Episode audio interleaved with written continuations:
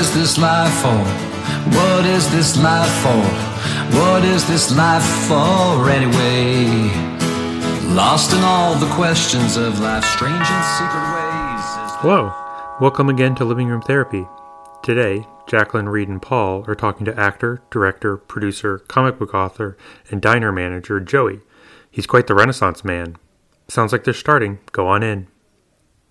All right, welcome everyone. Another week. We're back in the living room. We've got a new guest, Joey. Oh, So we got Joey. We, we've settled that. Who's who are the other three of us? I'm Jacqueline. I'm the beautiful one. Paul, which one are you? I don't remember. You can all be the beautiful one. I'm Reed. I'm the loose cannon, All right, we caught two beauties, a loose cannon, and I don't know. and we are here to uh, have fun, to entertain, to not give uh, therapeutic advice. If anyone out there is uh, needing such advice, such help, such therapy, they should consult their therapist. Well said. Absolutely. All right. How do you two know each other? J and J. We met. What was what year was that? 2000 and Uh, I think it was 17. I know I moved to Seattle in 16. I think it was about a year before we met. But yeah, probably 2017, I think. yeah, I was on Open Path. Therapists go on there, and if they want to have a lower scale, it's like a thirty to fifty dollar payment. He found me on there, and so yeah, and then we ended up seeing each other for a couple years. hmm Was it that long? Yeah, I think it was about two years. How did she do? Pretty fantastic. Uh, I'm not surprised. Life has changed forever since I met Jacqueline, so. All Wonderful to hear. Tell us about your life, Jojo. Sure. So I live in Kansas. Came from a small town down south. I grew up struggling with like depression and anxiety and everything. And around 25, I was starting to get like really bad symptoms, and it was all going kind of downhill. And I decided that I needed a life change. And I just picked up and moved to Seattle because I always wanted to go. And uh, didn't turn out as great as I hoped. But one of my main goals going up there was to seek therapy, just because I knew I needed it, but I kept talking myself out of it. And surprisingly, out of all the goals I had set, that was probably the only one that actually came through. it was uh, kind of the best one. As rough as it was when I moved up there, I'm happy it happened. Was that the first time you'd been in therapy?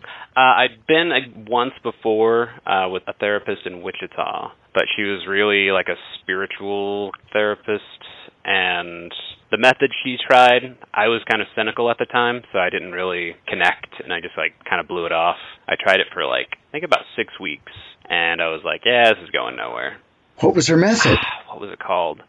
She tried that vibration one where you have like two things vibrating in each hand and it alternates between the two. I can't remember what that's called. EMDR, yeah. Yeah, E EMDR. We did a lot of like imaginative play, and I didn't really understand any of it. And with my mind, I kind of, if I don't understand it or I don't kind of see where it's going, I just block it out. So I kind of blame my cynicism a bit for that first attempt. When I went to see Jacqueline, like I was at my wits' end and I was willing to try anything. That was kind of the best mindset to have, I guess. Yeah, being ready to change Yeah. is huge. What what what was uh, Jacqueline's method? most of it was I think it was kind of psychotherapy, mostly just kind of talking through everything and that's the major part I remember unless I'm missing something. No, I remember just the relationship. I, I remember us just forming a relationship with one another and I felt like that is is so important. I mean for for both of us, right? Mhm. So I, I don't remember exactly the things that I would like. There were homework stuff. I I like giving Yeah. homework or yeah, because I remember you talking about some like social anxiety things. But Yeah, I know we just mostly just talked yeah, and hung out and uh recommended books to one another and uh shared articles and uh that's kind of I guess what I was looking for because I just needed somebody to kind of almost open up my mind to and just kind of sort shit out. But uh I guess what I saw at times was like you not believing in yourself and like the the ways that you saw yourself were so vastly different from how I saw you. So it was like heartbreaking at times. At the same time, I felt that was what I wanted was to show you what I saw. Mm-hmm. And that, so that was sort of my, you know, um, I don't want to say goal, but it was just kind of the care that I developed, like that I could give that to you to give to yourself. Yeah, and that's definitely something that stuck with me. Never had a lot of like self confidence. I never kind of believed in what I was doing. I'd always like undermine myself and kind of get in my own way. A lot of our sessions, it was mostly just me kind of shitting on myself and you being that person to be like, "Hey, like you're just being really hard on yourself." And I'm like, "Oh, isn't that how everybody like thinks? like, don't they just beat themselves to a pulp until they start doing stuff?" And it's like, "Oh no." Some people do. That's not how you. Yeah. Yeah, a lot of us do. Uh, a lot of times I even find myself saying that to myself whenever I start falling into that cycle again. I'll be like, "Hey man, like you're just being really hard on yourself. Like let up. like you wouldn't have these expectations of anybody else." She was kind of that voice for me where I didn't have it myself. Just that kind of voice of compassion. Like self-compassion has become like my mantra now hmm. and something I preach to everybody. Like, you know, be kind to yourself. Treat yourself like you were somebody else. Be your own friend. It's weird because I kind of know it now, but when I see it in other people, like they have no idea what I'm talking about. I'm like, yeah, like be cool to yourself. That's excellent. Wow, so you're paying it forward. yeah, that's uh, actually what I find myself doing a lot is just trying to share what I learned with other people. Especially back here in Kansas, I see that mentality that I was in a lot, where people just kind of beat themselves up until they keep pushing and pushing and they eventually just burn out. I just kind of step in. And I'm like, hey, like, calm down. Good advice. Self acceptance and self compassion is so important. There's actually a book I think called the Self Self Acceptance Project. It's written by about a dozen psychotherapist authors, and each one took a chapter and gave their own take on it. Ooh. And you read it, Paul? Yeah, I did. I I read it pretty recently in the last six months, and it was really good. I actually bought it for a friend of mine who's pretty hard on herself, uh, and gave it to her as a Christmas present. After you read it first. No, I actually I actually read it online first, and I got her a hard copy. So I borrow most of my books uh, using the Libby app from the King County Library, which make a quick plug for them. yeah, I got I got to do that. So tell me a little bit more about that book, Paul. Was there anything in particular like that you took away from it or Well, it was really interesting because each therapist had their own take on what self acceptance looked like. Uh, some of them would uh, talked very much like Joey was talking about was uh, to would you talk to your friend that way?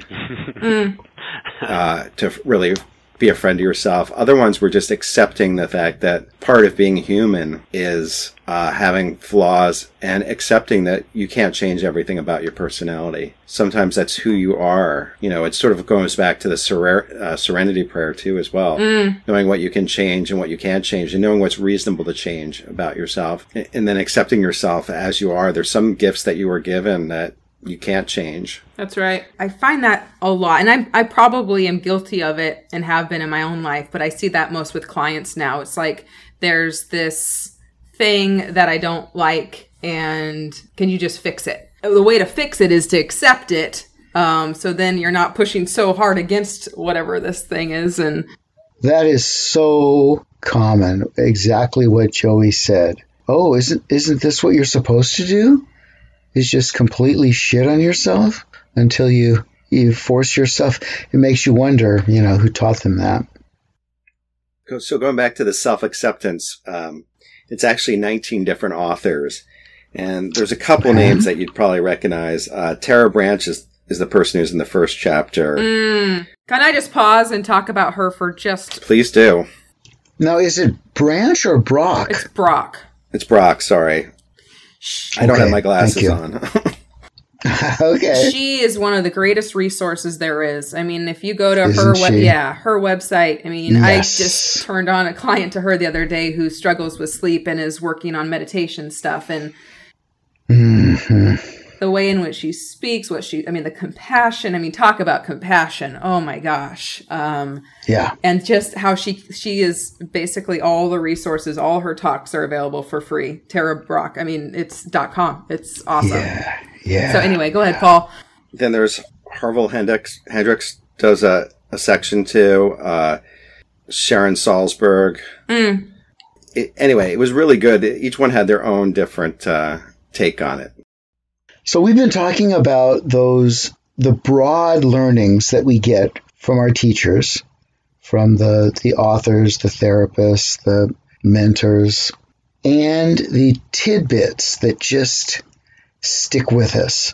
The one thing, the one or two things, the moments that we have. We heard that that with you and Jacqueline, the relationship was important. Mhm. And uh, in my experience, relationship is about acceptance. We find ourselves not accepting ourselves just out of habit or because we, we think that it would be um, egotistical to accept ourselves. And then we find somebody else who doesn't even know us accepting us just because we're on the planet. And it just changes everything.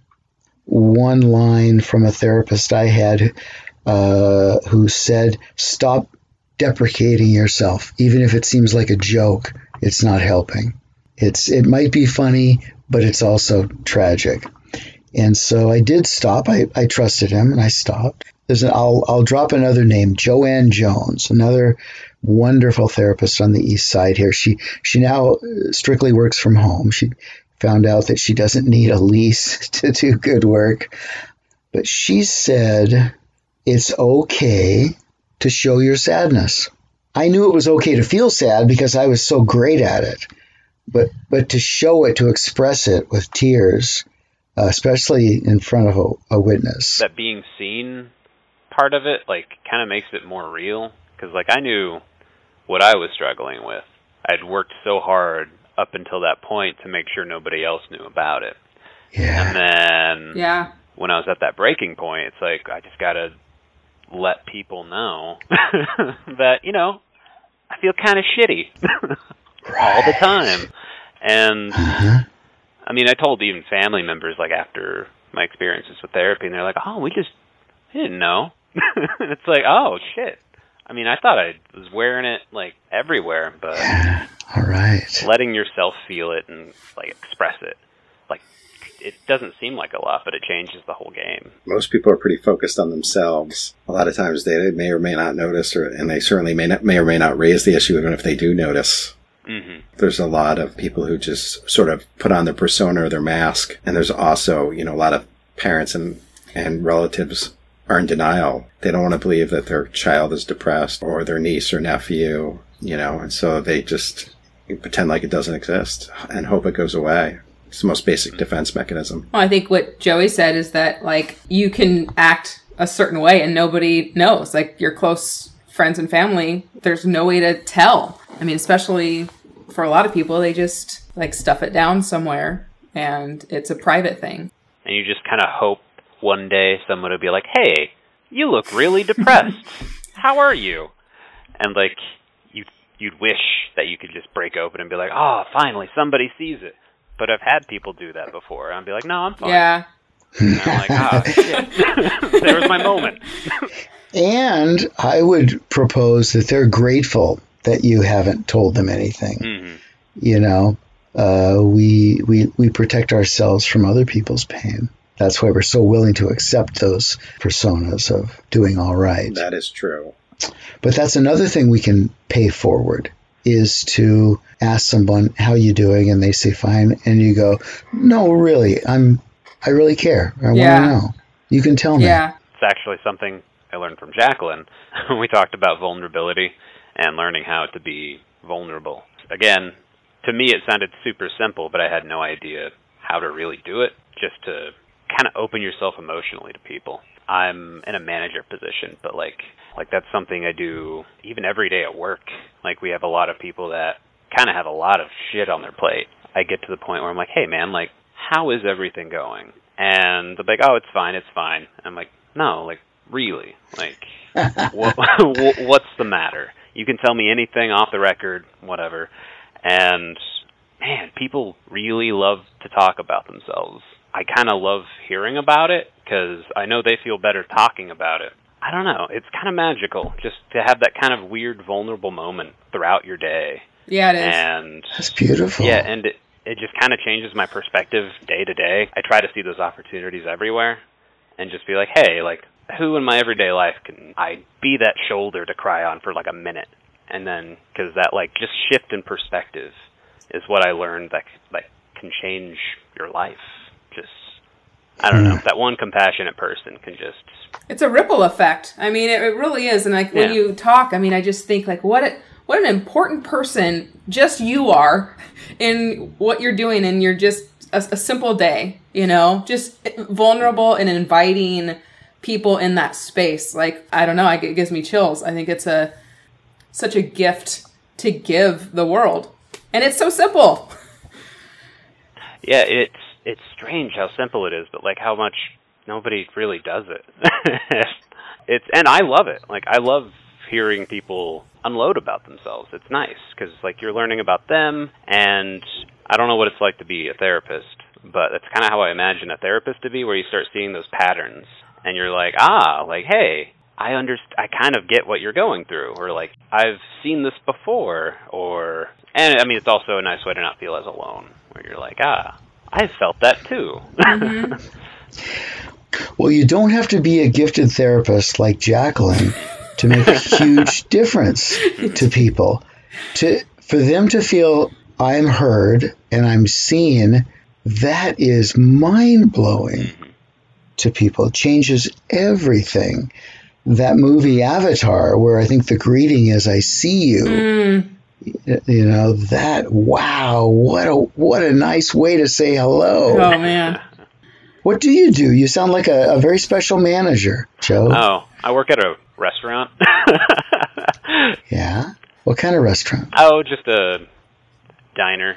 It's uh Hey, wait a second. Don't say just a diner. oh Yeah. well, Love diners. the, so a diner. we love it's not a very good diner, but it pays the bill.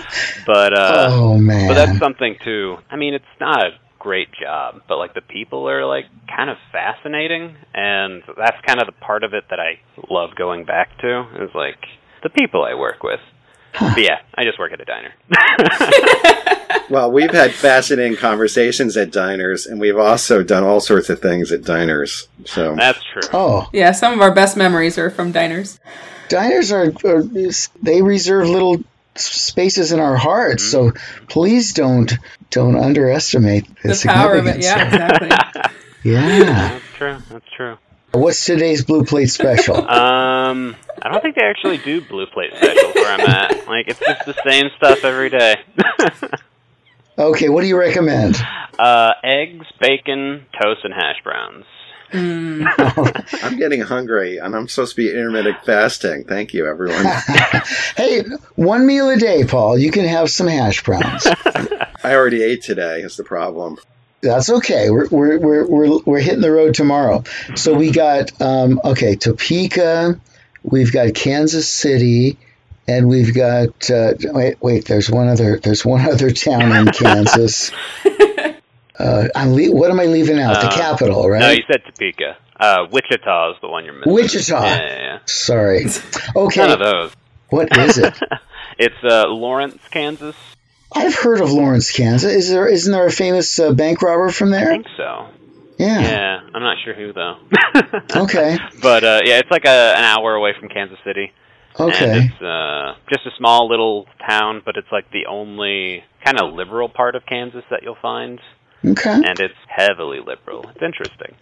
yeah, how did all the liberals find that city? I have no idea. I think somebody just claimed it a liberal city, and everybody just kind of conjoined there. You got a, a flag in the middle of town that everybody worships. and- yeah, pretty much. cool. Wow. Surprised? Who knew? it's interesting because like around here nobody's really enforcing the uh the mask rule or at least in Kansas but uh in Lawrence like it's wear a mask or you don't go anywhere and uh it's kind of interesting to see like a weird little oasis of that but then when if you drive like 10 15 minutes away like nobody cares because they live on a farm and they're not wearing masks Mhm. but uh Well, I'm looking. I'm looking on my phone. Well, sorry, I forgot the University of Kansas is there. oh yeah that's that's going to be liberal, right? That explains a lot. Um, you got dinosaur fossils. uh Did you know- I didn't know that Yeah, at the at the Natural History Museum, at the at the KU. You see, you need to stop in there. Sprawling Baker Wetlands is home to hundreds of bird species. Oh yeah, that place is beautiful. Uh, Clinton State Park. What do you think about that? Uh, I haven't been there because I only heard about it after the pandemic started, so I haven't been yet. All right. All right. Well, I'm smelling a road trip, my friends. So yeah, um, I love it. It's on the way to Jersey, so we could do it. I love it. And I know there were cowboys all through there, Mm-hmm. right? Stop in for some coffee on your way through. Oh, you know we will. I I want one of the things that we did talk about was Joey's heritage. It's very unique and interesting, and it, I think it'd be cool if you could, if you want to, talk a little bit about, um, yeah, where you come from. Oh, sure. Um, uh, not even a large part, but I'm part Native American. I come from the Ponca tribe. It's played a big part of my life just because my grandma was like half Native, and she went to. I don't know if you know about the uh, Native American schools they had around the U.S. during the early 1900s, Mm-hmm. but uh, most of my families went to that.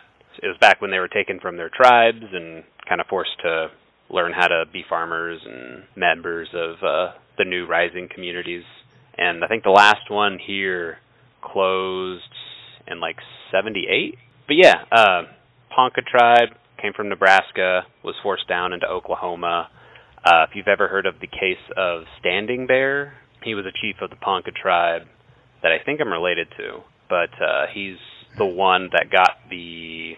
He fought for the idea for the law to see natives as human beings, and due to I think the Standing Bear versus some American general in the uh, late 1800s, that's the case that decided, in the eyes of the law, natives are human beings and not just like property or things to be moved around. And it's Mm. kind of interesting, just because my tribe is only, I think, only 8,000 people now. Do you attend any gatherings? Or? Um, not anymore. I used to as a kid. My uh, grandma used to sell lots of knickknacks and stuff that a lot of white people would love to buy. Little teepee, like lamps and everything. We used to go to powwows like at least once a month. He brought in, uh, he brought in, uh, is it called fried bread? Is that what it's? Yeah, it's fried bread. Yeah, he brought that in. That was awesome. a native tradition. But the, you said there's only about, I mean, it, it- not many left that actually speak the language, right? Oh yeah, there's only I think three elders left that know how to speak Ponca still. I think they have recordings where the Ponca originally came from in Nebraska at one of their colleges. But anybody that can speak it fluently, I think there's only three elders left, and one of them uh, does the funerals for the Ponca. So like my grandma, uh, he came to give her her final words, but in Ponca uh, before we buried her, and it was uh, I didn't really appreciate it at the time because I think I was like 12. But uh, now when I look back, it's kind of fascinating. But So they were driven from Nebraska to Oklahoma Mhm. before, long before you were born. Yep. How did your people end up in Kansas? there's a little town to the north of Oklahoma called Ponca City. That sounds familiar. Yeah, that's where they were driven and eventually where they established. But uh, it's like right there by the Kansas border. From there, like our people kind of just spread out around the area. Hmm. They were driven from Nebraska and told that they had a plot of land in Oklahoma somewhere and they'd find it. But when they got there, that's where they'd driven the, I think, Omaha. So the Ponca didn't even have land to farm. So they kind of just found this uh, plot of land to the north of Oklahoma and settled there. And then I think like 30 years later, they ended up finding oil. And there's a Conoco plant there now. And the tribe makes, I think, a good chunk of that money now. Oil and casinos. Yeah, we got a few of They- those. they- all the- they deserve all they can get. Yeah. Much more. I was always told that I was part Cherokee.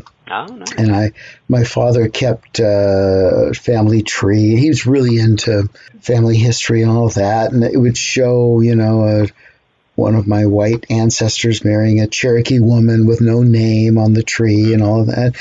And my wife, who's really into genealogy, said, "Well, you know, a lot of people think they have Native American blood, and specifically."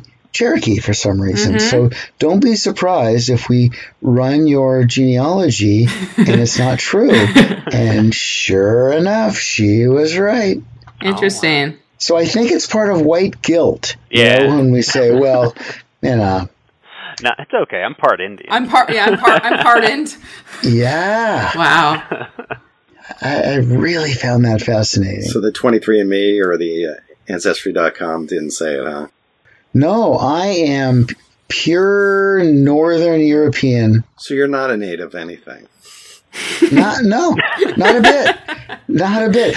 I do. I I definitely have documentation that uh, my f- uh, ninth great grandfather was William Bradford, the governor of uh, Mayflower Colony. He wrote the journal that we get uh, Thanksgiving from. What are you doing hanging out with us if you're truly, you know, uh, that Right. I should be with. Uh, I should be over at the Inbred Club.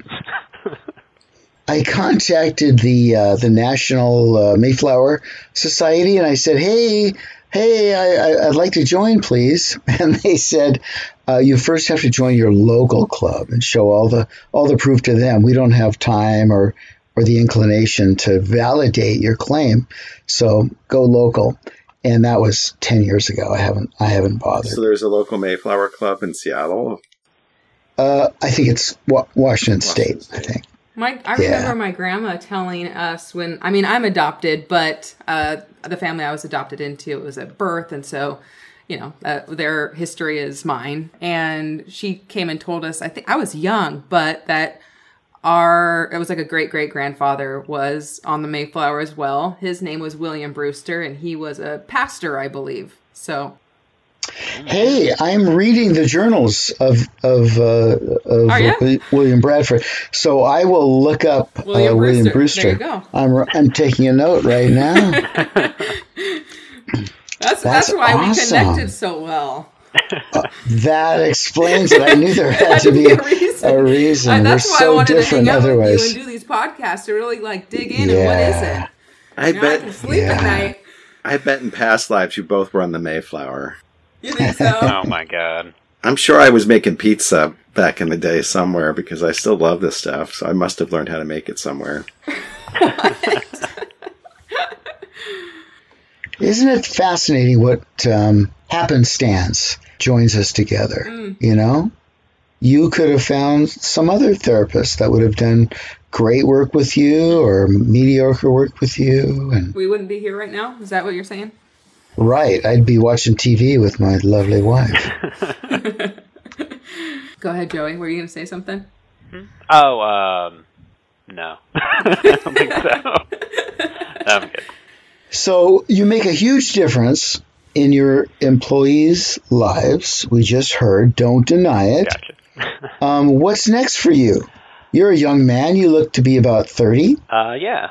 So, I'm a self-proclaimed writer, and uh, I helped a friend get a film project off the ground recently, and uh, I'm working on a comic book project with another friend of mine. Yeah.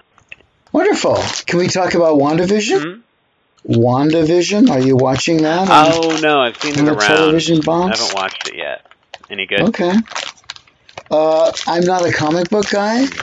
I don't know those two characters, but uh, but I do know uh, '60s television, so it's it's striking a, a nice chord with me. Strangely enough, I'm not well versed in comic books either, just like graphic novels. Uh, so I have no idea about superheroes. I am strangely well versed in 60s television because that's what my dad like raised me on. So you love Dick Van Dyke, mhm, mhm. and Uh, I love Lucy. Yeah, that uh, Gilligan's Island. I've watched Oh. four episodes. Rest in peace, Mary Ann. Oh Gilligan's Island's Uh, great. man, yeah. Even watching it now, I'm like, this is still pretty solid. Absolutely. I mean, there's there is depth there, right? We've got the archetypes. hmm Uh, we've got lots of um, well, lots of neurosis, lots of autonomous complexes. The quest for being rescued is all about individuation, all about Oh. So Gilligan's Island is just a, a metaphorical narrative about the individuation process. It would not have been this popular if it was just a simple little yarn about abandonment. I want to see a Jungian deconstruction of that entire show. That's that would be fascinating. If anybody's up for it, it would be this podcast. That's our new weekly shtick. I will delegate that to Reed to do that. Oh, yes. Reed, what are you playing with? Oh, is it making a lot of noise? Show it. No. Show me. It's ironic because I have these stainless steel key rings. Okay. Now, Reed, you don't have that many keys. Why would you need a new any new key rings? Well, I'm about repurposing. So here's the irony. Okay. So I'm not going to turn my laptop around. Maybe I will. Maybe I'll turn my laptop around. But if I do, uh, let me just. If I turn this around, you're going to see my my soundproofing. Mm, okay. Yeah. All right. Thank you. And and so these beautiful non-woven uh, fiber panels were provided to me by my lovely wife that I mentioned earlier, and they're joined together with zip ties, which I'm not happy with because they can tighten up and cinch up, and they don't give me good flex. So I go as I do every day onto Amazon and get new stuff, and so that these are the new hinges for my soundproofing. Ah. So now that's irony, right? it is ironic. Stuff that's supposed to not make noise makes noise. Life is funny that way. Well, uh, would you like to tell us about the film project? I'm intrigued. Sure. It's uh, a little film called Idle Hours.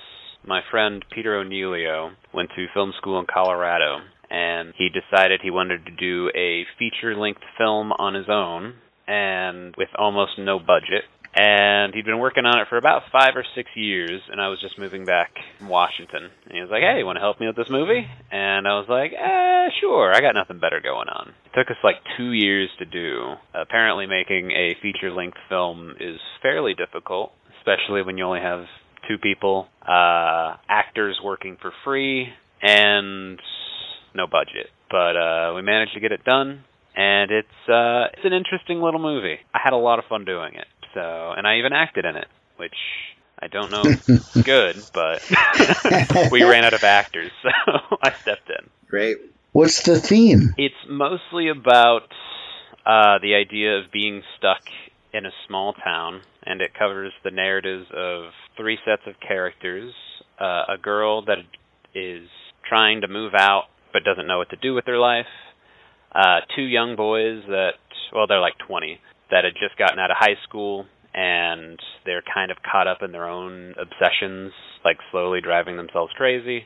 The other one is a guy probably in his mid 20s that is just completely stuck and has kind of given up and is just wading his way through life. And it kind of switches between these three characters.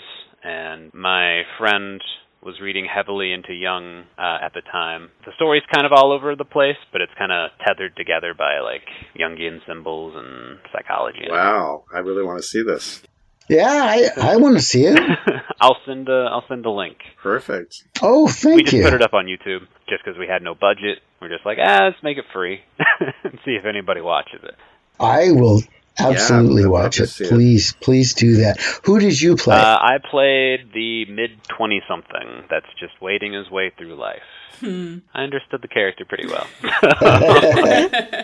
A lot to draw on. oh yeah, mostly just a lot of somber walking, and uh, I'm pretty good at that. All right. I will look forward to it. I, I look forward to, you know, hopefully you guys get on IMDb and get some credit for it. It's the start of something better. That's the goal. Uh, that's kind of what I was pushing him for the project for. I'm like, man, you just got to get your first movie out there, and then just see what happens. What'd you shoot it on? I don't know. He's the technical guy. He has all the equipment. Okay. I just uh, helped pay for it and did a little bit of directing, but that's about it. I gotcha. Yeah, we live in a wondrous age. Uh, back when I was a filmmaker, you know, you needed to rent some um, nice equipment or, or shell out for some mini DV stuff. Uh, nowadays, iPhones look beautiful. I just saw an ad for an iPhone that has. Uh, I think they advertised it for making movies, They did. and it's like Yeah. That's crazy. They they drop it off a building and everything. They Yeah. put it on. They tape it to a car, and yeah, I don't. Yep. Yep. Yeah, we'll have to see how it really. And it's on a fishing pole, I think, down a stairwell. really, if you have ideas and uh, motivation, you really don't need budget anymore. And friends. You got to have friends. We don't have to pay for that, do we? It was that was a short enough clip It was of fine. Yeah. An unrecognizable I, I unrecognizable didn't even know song. what song that was. Yeah. Good. All I think legally you get like five seconds before. All right. That's good to know. We We're need to know that. yeah. yes. Paul is our uh, concierge. He will keep us safe. he he kept us safe on our road trips. I kept us in jeopardy on our road trips, and Jacqueline bridged the gap. Beautiful. That's a lot of metaphor in that. Together, we make a, a one complete person. And we, Hey, we're on Joey, the what have you hero's. been writing? Uh, sorry, go ahead. we were Paul. on the hero's journey because we made it back home. So we went out on an adventure, Right. just like Yep. Uh, yeah, Joey, what are you writing? Um, right now I'm writing a horror Christmas comic that is based on biblical stories and the Twilight Zone. Wow. Uh, Right up my alley. Sounds great. I think it's only going to be like 50 pages. I think we're about 15 pages done. It's uh, just about father and son in a small town. They have some weird ritual that's going on that can't be, quite be explained until you get through the story. So you're writing. Are, are are you the illustrator as well? No, I've got a friend that uh, is illustrating, Wonderful. and uh, I'm no good at drawing. If you can write, that's enough. but uh, it's going well. Um, we're hoping to have our website up and the comic up, and see if we can get some interest. Uh, We're gonna we're depending on you for links, Yep, sir. I'll send you some. Okay. Are you? Have you watched uh, some Twilight Zones to, or is it just that um, the idea of the end is kind of an interesting twist, kind of a thing? oh no, I've I've I watch Twilight Zone like religiously. It's uh one of my favorite TV series of all time. mine too. This is this is what we used to do on sleep outs, right? Uh, Either under the stars or at somebody's house. This would have been 1965, right? Right around there. And we just bounce back favorite episodes back and forth, back and forth. Um, what do you got? Um, the one I watched recently was The Man in the Five Dollar Room. Refresh my memory. it's uh, one where a guy is like this spineless kind of mafia goon, and he's hanging out in a room, and uh, his boss comes in and tells him that he's got to kill some guy, and uh, he's got like three hours. So he ends up in the room, and he sees himself in the mirror. He's talking to himself, but then the mirror starts talking back, and he's like, "Hey." Quit being a bitch and like get your life together, and uh, it's just him talking to himself in this mirror, like having like a weird existential crisis. And uh, it's such a it's one of the more stage play kind of uh, episodes, but that's kind of why I love it because they just use these weird different camera angles to kind of make the room more interesting. Even though it was 60 special effects, the uh, special effects are pretty interesting. I uh, I dig it.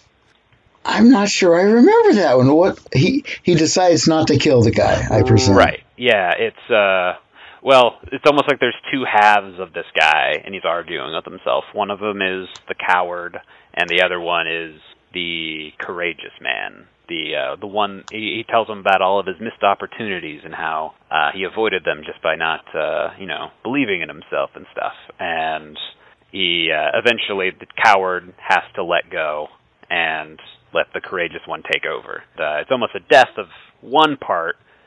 It's a fun story. I think a lot of people get it, and it's uh, I don't know. It's just really inventive. It's uh, it was one of the ones that Rod Serling wrote, and those tend to be my favorite episodes. Yeah, Wait, what's one of yours? I got a couple. You Go know, w- um, when I decided to be a therapist, I was working in a plastics shop. So it's this big kind of warehouse environment where we had table saws and robotic cutting Uh, machines. Are you and the one with the uh, robot takeover? The one where the CEO is like replacing everybody with robots? I can't remember the name of that episode. ooh, Oh, that sounds great. That's not Oh, the one okay. you're talking. Never mind. Because I think that was a plastics factory as well. But uh, well, wow, I need to I need to see that. We, uh, we didn't say CEO back in the '60s, though. We said president, oh didn't we? yeah. So we had XM radio in the shop, and we could, while we were uh, working, we could listen to music or whatever, but we could listen to old radio. And so uh, Twilight Zone was originally a radio program. And so that famous um, Captain Kirk episode, what's what's that actor's name? William Shatner. William Shatner, right? So he uh, appeared in the radio version of the, the the couple who ends up in this little town with a broken down car. And while they're waiting for their car to be repaired, they're in the cafe, in the diner, if you will. And there's this machine, instead of a, a little jukebox, it's a fortune telling machine. You put in a coin, it tells you your, it tells you something, and he takes it all really seriously, and uh, it develops from there. I I remember not knowing that it was originally a radio show because he was in the that. I think my favorite one is the monster on the wing of the airplane Yeah. when Shatner's afraid of flying. that's Terror at 20,000, or something at 20,000 feet, right? Yes, Yeah. terror at It twenty might not be the feet. That Terror, sounds right. something like that. I don't. you know, as a Star Trek fan from '66, I was 11 in '66. I'm I'm a fan of his, so I'll pick that one. the The guy who believes in the in the fortune teller, and by believing in it, it all comes true. What was yours, Paul? Uh, so I have a couple of them. Uh, the town called Willoughby or something like that. oh man, Oh. me and my Great choice. me and my friends reference that one all the time. Yeah. and the other one, Next stop, Willoughby. the other one that sticks out in my mind is To Serve Man. Oh, yeah. Which, Classic. Yeah, so- Can you guys give us some, give me some information? I know I've seen a bunch, but I don't remember either one of these. Paul, well, Joe. Uh, I'll let Paul do it. well, If I need to step in, I will. essentially, um, the Twilight Zone is just this place out beyond, you know, that, that essentially it's beyond the dimensions. And so they just tell different stories. Uh, and it, it- it's very much paradoxical a lot of ways where, where things happen. Uh, there's an example of uh, another one, which I can't remember the name of, is there's a beautiful woman, but everyone else looks like a pig. And so the beautiful woman feels ugly because everyone else, to be pretty, you'd have to have this big pig nose. And it's just such a, you know, and she's. I've seen that one. okay, so that's a classic I've one. seen- no, I know what Twilight Zone is. I'm asking about the Willoughby one. What? Oh, tell me I- about the storyline. I can't remember that much about it, but I remember. Okay, No. it's a businessman who's having a- I'm trapped showing my age in here. drudgery, right? His his life is routine.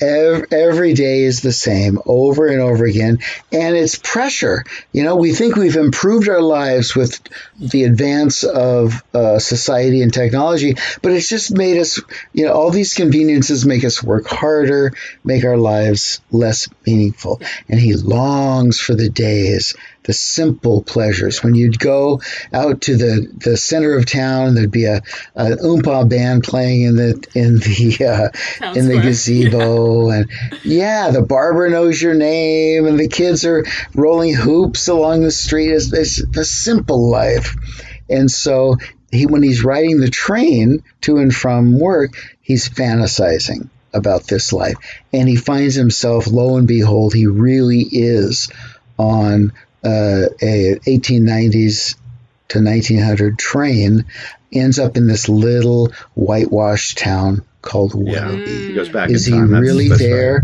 or is it in his imagination? Ah. Yeah, it's it, it's a classic. And the To Serve Man, basically, uh, everyone wants to go to essentially Mars to live on this great thing. And really, what they've done is made uh, Mars actually populating with essentially Earth people. But it's really that they're going to eat eat us like we eat cattle, and so they're really raising us, and they they're they're of course pampering us to get us to go there. And the book says to serve man, so everyone thinks like they'll do everything to please us, when in reality is they're going to just fatten us up and eat us. Uh, it's a cookbook how they're going to cook humans, and so it's just and everyone's dying to get there, of course, because they think you know it's such a great place. ah, and really dying to get you know, there. Yeah. Anyway, And these these writers, and I've I listened to podcasts where where, where we have the children of uh, of Twilight Zone writers and and producers uh, appear, and you know, all of these writers were in therapy and were students of Jung and depth psychology and and uh, Joseph Campbell. You know, they weren't you know they weren't uh, writing soap operas. They were putting their heart and soul into Yeah. these stories that most of us, you know, didn't appreciate. It was timeless. That's why we still talk about. Now we have a new Twilight Zone, right? That I haven't seen. Uh, it's, it's on a streaming service I don't have, I think. And it's It's called okay. Twilight Zone. Yeah, Yeah, and it's Jason uh, Jordan uh, Peele, right? Oh, okay. And what what service is it on? I need to get it right away. is it HBO Max? Oh, in that case, I do have it. It's just hard to get my password to work on it. Okay. Yes, the Twilight Zone. I mean, that is the that is the metaphor of the the, the boundary between conscious and Right. unconscious. Gotten a lot of epiphanies off that show. And it's strange how a show written like 70, 60, 70 years ago, 60 years ago, can be really prevalent nowadays. Seems to hit the nail on the head. Same thing with Dostoevsky and Shakespeare, right? True. They were like us it's all a circle. in our confusion. So have you written the whole thing, Joey, or you, you said 15 pages are done of it? Do you know the whole concept? How much of it Yeah. have you written? Okay. It's uh, it's all written out. It's just translating it into a, the visual language. So I have like the uh, dialogue written out and what the scenes are supposed to look like, but uh, it's just going through page by page and like actually doing it. And whenever you're actually like drawing the pictures and everything, it tends to be a lot different than the script. so it's a lot of like backtracking and it's been a lot of fun. I never thought I'd be writing comic books, but uh Yeah, I really Fantastic. like the concept. It's, it just sounds really fun, uh, the different dynamics that you've put in there. great hobby. Yeah. What else? Um, I guess to go back to my therapy, um, one big thing I learned was the importance of self education, like wanting and seeking the answers that kind of plagued my mind before I just let it stew and ruminate on all of these like internal doubts and questions and stuff. Like as me and Jacqueline would like change or exchange books and like uh, articles and stuff, I'd begin to start seeking out other information, and that's where I got into Jung. I started reading a lot of Joseph Campbell, but I think one psychologist that hit me the hardest and the concept that kind of changed my perspective on everything was a book called Positive Disintegration Wow, that's a mind blowing title. Kazimierz Dabrowski. Yeah, it's uh, K A Z I M I E R Z and Dabrowski. Uh, he was a Polish psychologist around the 50s to 70s. The idea is basically he views mental illnesses not as sicknesses, but as almost growing pains in a way, like they're necessary for development and uh, his whole theory like ties into the idea of personality development. But uh, in his theory, it's um, we're all born with these two basic parts that make us who we are. It's our genetic self, or like personality traits we inherit from our parent uh, genetically, and then our social self. Like when that genetic self is thrown in society, it kind of morphs us into being morphs us into uh, that personality But eventually, when you hit a crisis, you find that that self doesn't function in that environment anymore, and you have to create a new self. Positive disintegration is about that breakdown of the old self to create the new self, and it's it, it ties a lot into like the individuation process that Jung talks about. But uh, the way Dabrowski goes into it, it's really deep, and like his book, the Positive Disintegration, it's only 100 pages, but like it takes me like 20 minutes to get through a page just because it's so dense. I'm not really doing it justice by describing yeah, it. Yeah, no, I, I, I bet you, I bet you, it's, it, it, it's a fascinating book. It's just the concept. I definitely believe in what you're saying around that. Uh, you know, it's a nature versus nurture, and there's certain crises that help bring out that uh, and take you to the next level. And the things that you know you did in childhood that may have served you really well in your family of origin may not serve you well in your relationship with your spouse or mm-hmm. or in your work relationship at work, or may not get you to the same level. For example, the same things that make you a great salesperson isn't going to make you a great sales leader. Mm-hmm. Or the same thing that made you a great engineer isn't going to make you the next CEO. Yeah, and it's the whole idea of the disintegration part is recognizing the breakdown because like whenever I was going through depression and anxiety, it was all this. I got to get rid of this. Mm-hmm. Like this is terrible, and I hate feeling this way.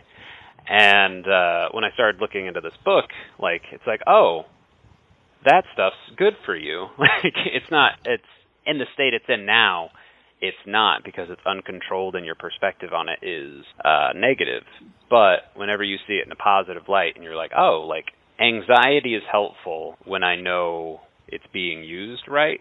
I think traffic is a, a fun example I use a lot. When we're in traffic, we have that like heart pounding anxiety of like, oh, I gotta get to that place I'm going like right now, and everybody's a uh, an obstacle in your way, and you start getting mad, and you know that uh, adrenaline is pumping, and it's like, oh, that's a negative use of anxiety because your perspective on the situation is kind of skewed from what it really is. And it's like, you know, you could easily shift and be like, oh, you know, I'll get there when I get there, turn some music on, and relax.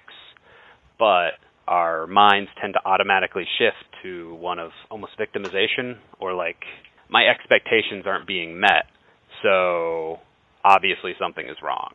With like positive disintegration, it's like looking at that anxiety and being able to break it back down or break it down from where we've let it get and being like, oh, okay, so anxiety can be used in a positive way, but the way I'm using it here is negative.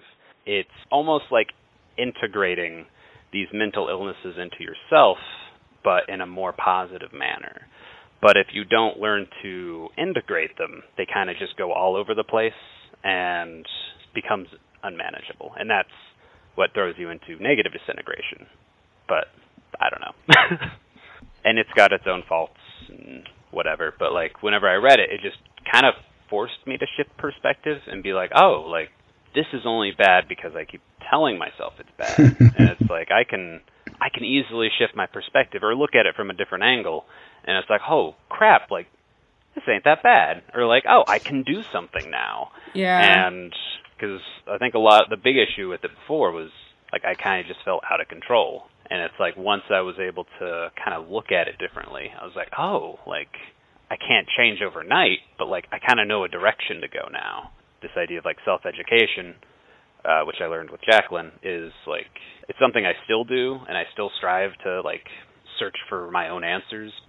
Well, if we have integrated the idea that negative emotion is uh, only destructive, we do need to disintegrate that complex within us. A fire alarm is really uh, unpleasant and terrible, mm-hmm. so we should eliminate it.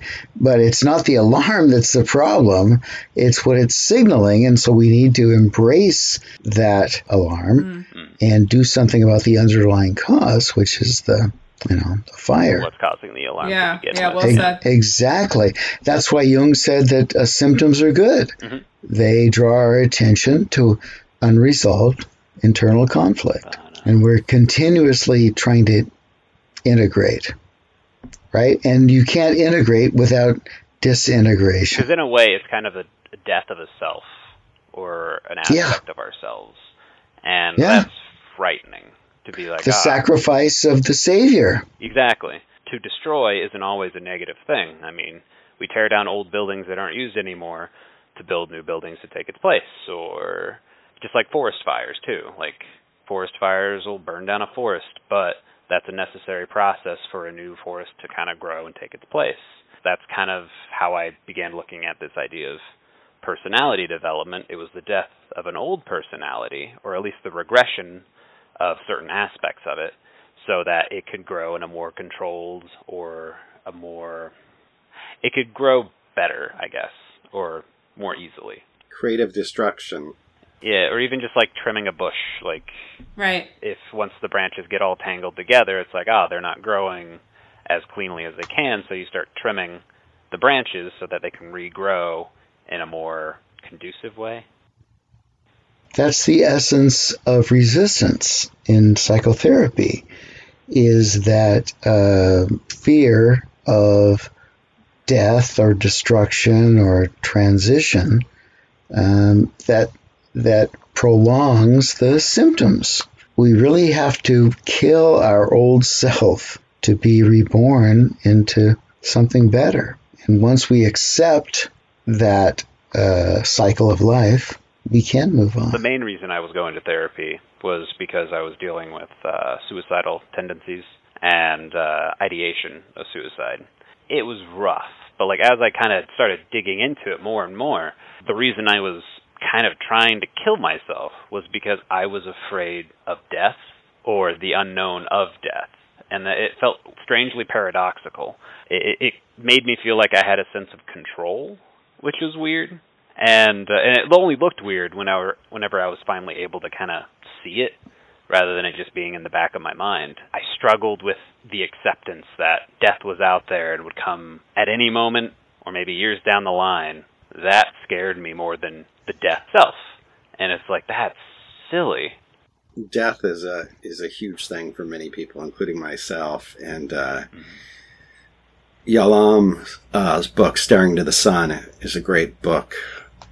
You know, uh, and lots of people have death anxiety, and uh, and so it's a rich, fertile ground that I think almost every human being has. It's just a matter of whether or not they deny it or push it down under. Uh, you know, because there's lots of questions about that. Staring into the Sun is a, a book that confronts that. Yes, it's a it's a book that does that. It's about facing his mother's death and also a group that he a a a, uh, a cancer group that he ran. He's got such a kind of a soft way about him that I like. I don't know. I, I inherently kind of trust him and his process with certain things. So I could see a book like that and like I don't know. I, I I can I'm I'm identifying with I guess the unknown sometimes and death and like my own fears with that too. Um, so at times it's something that I kind of just push to the side and I, I do some work around it, just imagery stuff here and there, but um, it's something that I feel un- kind of scared about.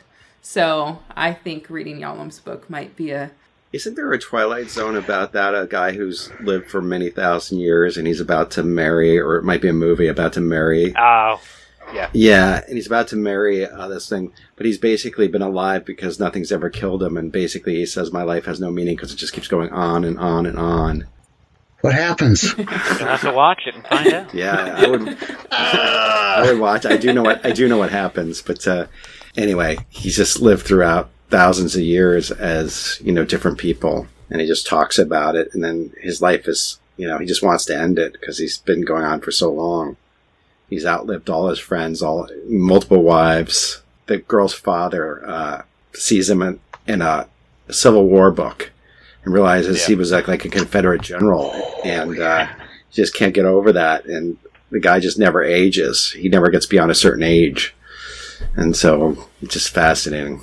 That's a kind of uh, narrative I find that's interesting. Is the the person that lives forever kind of loses all perception of what life is mm-hmm. because once you kind of take death out of things, once there's no end, it's like, well, what's what's the point if there's no period at the end or like yeah.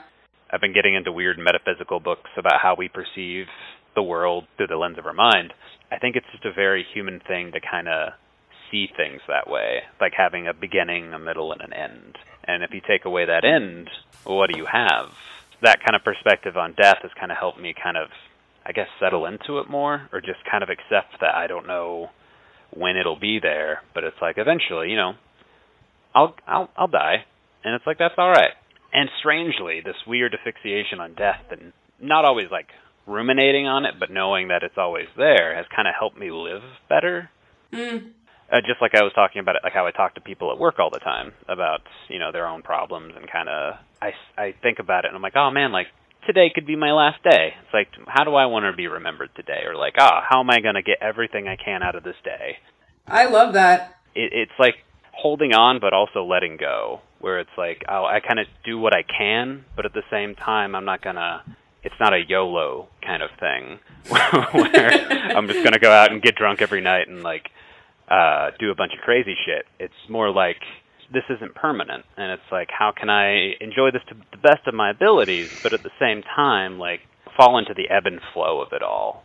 And live in, within your values too. Like just to go and Yeah. party like you're not going to be making the impact that you you do. Yeah it's uh kind of like uh you're bringing up the hero's journey earlier. Um the idea of the return and like reintegrating yourself into society it's like once you've kind of accepted that you'll die one day, it's like, okay, how do I make this better for me, but also the people around me? Like, because they're in the same boat I am. It's like, mm. I don't know. It's uh, kind of coming back with the message, or I can't remember what that's called in Campbell's hero's journey, but uh, it's essentially like reintegration and then like, you know, telling everybody else what you learned. There's a thing about you know people say you know YOLO you only live once. Well, actually, actually, actually, you live every day. You only actually only die once. And so it's a different way of thinking about it. So live every day and know that you're only going to die once. So be authentic. And well, we're running low on time, and I want to honor uh, our commitment to everyone as far as getting back to. There are other priorities in life. So definitely appreciate you coming on tonight. I think you shared an incredible amount of stuff. So thank you for that. yeah thank you it's so been so good to see you and talk to you again Yeah, it's nice to see you again. glad you got to meet my buddies too Absolutely. Don't be surprised if we roll up for breakfast. Well, if you ever end up in Lawrence, pop in in Perkins, and I'll get you a coffee for free. I, def- I definitely uh, enj- enjoy road tripping with these two. They bring joy to my life. oh, Uh, i hadn't heard perkins since college there was a perkins in our college hometown so yeah. I think it's in every college hometown. yeah it should be. It's good. It's good quality food.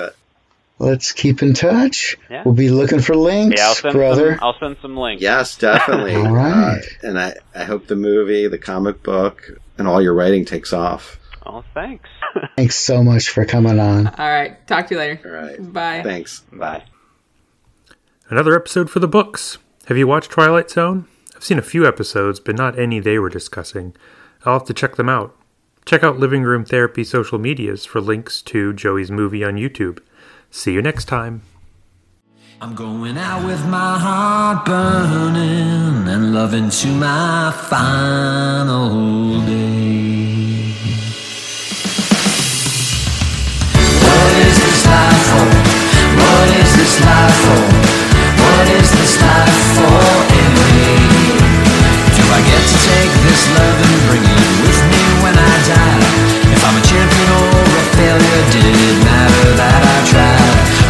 goodbye for things I've done With all my living days Seems like something from a movie What's this life for anyway? What is this life for?